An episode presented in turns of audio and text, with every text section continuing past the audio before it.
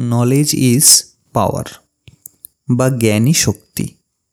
এই প্রবাদ বাক্যের সঙ্গে আমরা শৈশব থেকেই পরিচিত। জ্ঞান যে শক্তি, এ ব্যাপারে কোনো সন্দেহ নেই এবং তা অস্বীকার করার মতো মূর্খ অন্তত প্রকাশ্যে পাওয়া যাবে না। এর গুরুত্ব বুঝতে গিয়ে অন্য একটি গুরুত্বপূর্ণ বিষয়কে আমরা উপেক্ষা করেছি এতকাল। সেটি হচ্ছে কমন সেন্স বা কাণ্ডজ্ঞান। কাণ্ডজ্ঞান খুব সুলভ বস্তু নয় কিন্তু। কাণ্ডজ্ঞান বর্জিত মানব সন্তানের সংখ্যা অগণিত। এজন্যই বলা হয় common sense is very uncommon জ্ঞান না থাকলেও চলে, কিন্তু কাণ্ডজ্ঞান ছাড়া আমরা অচল। জ্ঞানের সঙ্গে সঙ্গে কাণ্ডজ্ঞানও যে বাড়বে এমন কোনো সরল সমীকরণ নেই। এমনকি জ্ঞান ও কাণ্ডজ্ঞানের সম্পর্ক অনেক সময়ই ব্যস্তানুপাতিক। মহাজ্ঞানী অ্যারিস্টটল সম্পর্কে একটা গল্প আছে। ব্যাং ব্যবচ্ছেদ শেখানোর জন্য তিনি ছাত্রদের নিয়ে বসেছেন। হাতে ব্যাং তুলে ধরে ছাত্রদের দেখাচ্ছেন।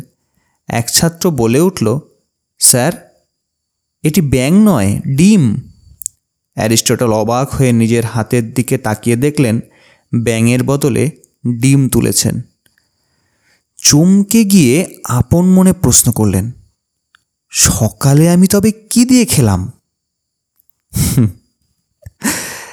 জ্ঞানী ব্যক্তির কাণ্ডজ্ঞানের স্বল্পতা থাকলেও সাধারণ মানুষ অনেক ক্ষেত্রে কাণ্ডজ্ঞান তথা বুদ্ধিমত্তার পরিচয় দেয়। বিশ্বখ্যাত পদার্থবিজ্ঞানী আলবার্ট আইনস্টাইন ইউরোপের একটি বিশ্ববিদ্যালয়ে বক্তৃতা দিতে যাচ্ছেন। এমন সময় তার গাড়ির ড্রাইভার বলল, স্যার, সারা পৃথিবীর মানুষ আপনাকে এত সম্মান করে। আমি যদি এমন বিখ্যাত হতাম, আইনস্টাইন বললেন, আমি যেখানে যাচ্ছি, সেখানে কেউ আমায় চেনে না। ড্রাইভিং সিটে আমি আছি। তুমি আমার বক্তৃতার কপি নিয়ে আইনস্টাইন সেজে বক্তৃতা দাও, তাহলেই তোমার মনের আশা পূরণ হবে। ড্রাইভার খুশি হয়ে আইনস্টাইনের ভাব নিয়ে মঞ্চে বক্তৃতা করল। বিপদ শুরু হলো প্রশ্নোত্তর পর্বে। উপস্থিত দর্শকদের প্রশ্নের উত্তর বক্তৃতার কপিতে নেই। একটু মাথা চুলকে ড্রাইভার বলল, এমন সাধারণ প্রশ্ন করার জন্য আপনারা আইনস্টাইনকে দেখেছেন? এসব প্রশ্নের উত্তর তো আমার ড্রাইভারই জানে, তাকে ডাকছি। ড্রাইভার রূপী আইনস্টাইন মঞ্চে এসে প্রশ্নকর্তাদের সব প্রশ্নের উত্তর দিলেন। এভাবে নিছক কাণ্ডজ্ঞানের জোরে বিপদ থেকে বেঁচে গেল আইনস্টাইনের ড্রাইভার। কাণ্ডজ্ঞান প্রসঙ্গে গোপাল ভাঁড়ের একটা ঘটনা স্মরণ না করলেই নয়। গোপালের একটা গরু হারিয়ে গিয়েছিল। চৈত্রের কাঠফাটা রোদে বনে বাদারে সারাদিন খুঁজেও গরু পেলেন না। খুব ক্লান্ত হয়ে বাড়ি ফিরে দাওয়ায় বসে নিজের ছেলেকে গোপাল বললেন ভাইরে তেষ্টা তেষ্টায় ছাতি ফেটে যাচ্ছে। তাড়াতাড়ি এক গ্লাস জল দাও। গোপালের স্ত্রী রান্না করেছিলেন স্বামীর কথা শুনে তিনি বললেন, তোমার এত বয়স হলো, অথচ একটু কাণ্ডজ্ঞান যদি থাকতো। নিজের ছেলেকে কেউ ভাই ডাকে? স্ত্রীর তিরস্কারে একটুও বিচলিত হলেন না গোপাল। সঙ্গে সঙ্গে জবাব দিলেন স্ত্রীকে, সাধের গরু হারালে এমনই হয় মা। সুকুমার রায়ের ষোলো আনাই মিছে কবিতাটি স্মরণ করা যাক। বিদ্যের ভারবাহী এক পণ্ডিত নৌকায় চড়ে মাঝির জ্ঞানের পরীক্ষা নেন। সূর্য কেন ওঠে? জোয়ার কেন হয়? পাহাড় কেন নদীর ধারা নেমে আসে? চন্দ্রগ্রহণ কেন হয়? ইত্যাদি প্রশ্ন বানে মাঝিকে জর্জরিত করেন পণ্ডিত। বেচারা মাঝি উত্তর দিতে পারে না। পণ্ডিত তাকে তিরস্কার করে বললেন, তার জীবনের বারো আনাই ব্যর্থ। হঠাৎ ঝড় ওঠে। ঢেউয়ের ধাক্কায় নৌকার ডোবার উপক্রম। মৃত্যু ভয় গ্রাস করে পণ্ডিতকে। নিরক্ষর মাঝি পণ্ডিতের কাছে জানতে চায়, সে সাঁতার জানে কি না পণ্ডিত সাঁতার জানতেন না। মাঝি তখন বলে, তোমার দেখি জীবনখানা ষোলো আনাই মিছে। কাণ্ডজ্ঞানের কাছে যে তথাকথিত পাণ্ডিত্য বা জ্ঞান পরাজিত হয় এর উজ্জ্বল দৃষ্টান্ত রবীন্দ্রনাথের জুতা আবিষ্কার কবিতা। হবুচন্দ্র রাজা গবুচন্দ্র মন্ত্রীকে ডেকে বললেন, ধরণীতে পা রাখা মাত্র ধুলা লেগে যায়। এমন ব্যবস্থা করতে হবে যেন পায়ে ধুলা না লাগে, নইলে কারও রক্ষা নেই। গোবিচন্দ্র ভয়ে শুকিয়ে গেলেন।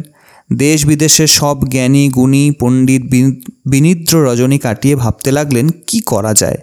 এক পণ্ডিত বললেন ধুলামাটি না থাকলে শস্য জন্মাবে কীভাবে? আরেক বিশেষজ্ঞ পরামর্শ দিলেন, সাড়ে সতেরো লাখ ঝাড়ু কেনার। ফলে দেখা গেল, ঝাঁটের চোটে ধুলার স্তূপে ঢাকা পড়ল সূর্য। বিরক্ত হয়ে কহিল, রাজা করিতে ধুলা দূর, জগৎ হলো ধুলায় ভরপুর। আরেক পণ্ডিত বুদ্ধি দিলেন, জল ঢেলে সমস্ত রাজ্যের ধুলা দূর করতে হবে।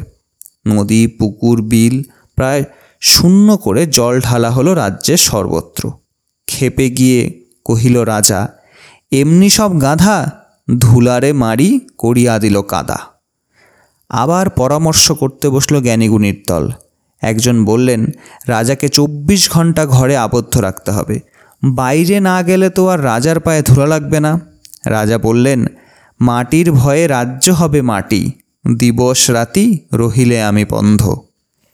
এবার সবাই মিলে ঠিক করল, চামারকে ডেকে এনে চামড়া দিয়ে মুড়িয়ে দিতে হবে পৃথিবী। কিন্তু এমন যোগ্য চামার কোথায় পাওয়া যাবে? সবাই ছুটল তার সন্ধানে। এমন সময় বৃদ্ধ চর্মকার এসে মোক্ষম সমাধানটি দিল।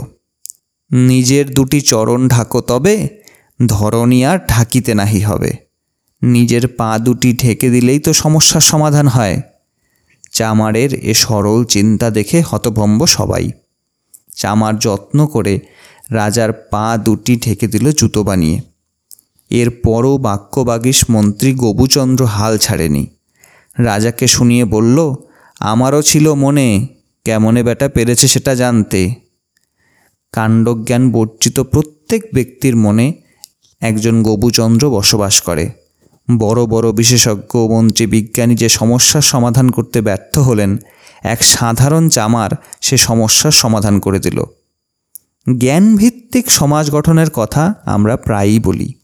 সেটি সম্ভব হোক না হোক কাণ্ডজ্ঞান ভিত্তিক সমাজ গঠন কিন্তু অনিবার্য। জ্ঞান জরুরি, কাণ্ডজ্ঞান আরও জরুরি। আপনার মতামত কি? লিখুন আমাকে।